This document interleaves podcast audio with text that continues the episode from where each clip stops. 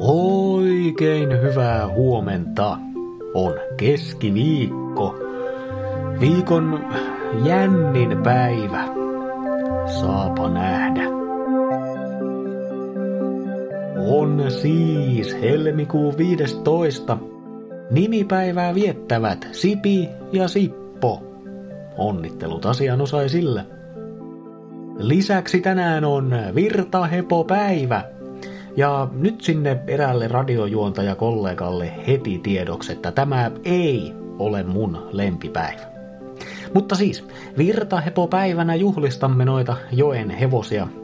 Nämä myös hippoina tunnetut olennot on planeettamme kolmanneksi suurimpia maalla eläviä nisäkkäitä. Tosin eihän nämä kauheasti maalla hengaile, kaverithan killuu vedessä sellaiset 16 tuntia päivässä.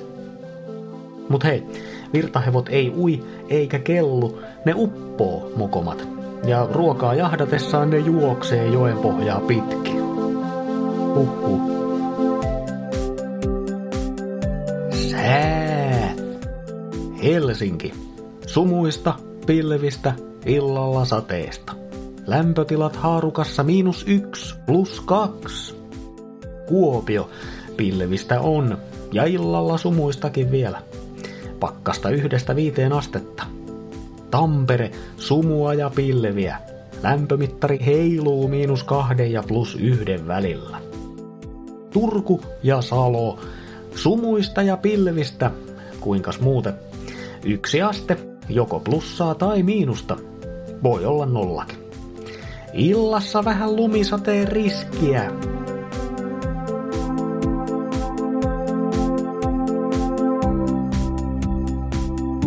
Tiesitkö muuten, että klooneilla onkin mulle taas joku yllätys?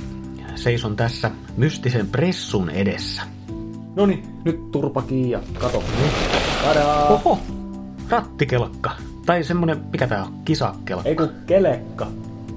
Kelekka. Mikä toi murre nyt? No, se on vaan hauska sana. Joo, siis huomenna on se pikkulaskiainen. Niin, totta. Suomen suurin talvifestari. Niin, niin tää on mäenlaskukisan voittajakelkka. Aha. Hei, mikäs patti tässä keulassa oikein? Hei. Niinpä! Ei helvetti.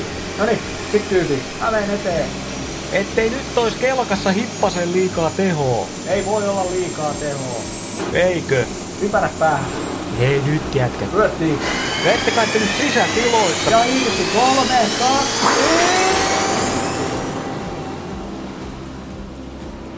Jaa. Sinne meni sitten.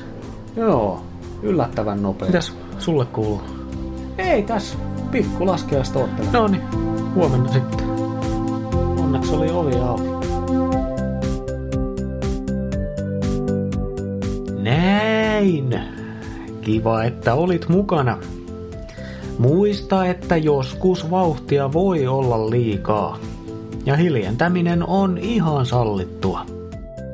Minä olen äärimmäisen nopea mutta hidas Mikko ja toivotan kunnollista keskiviikkoa. Just sulle.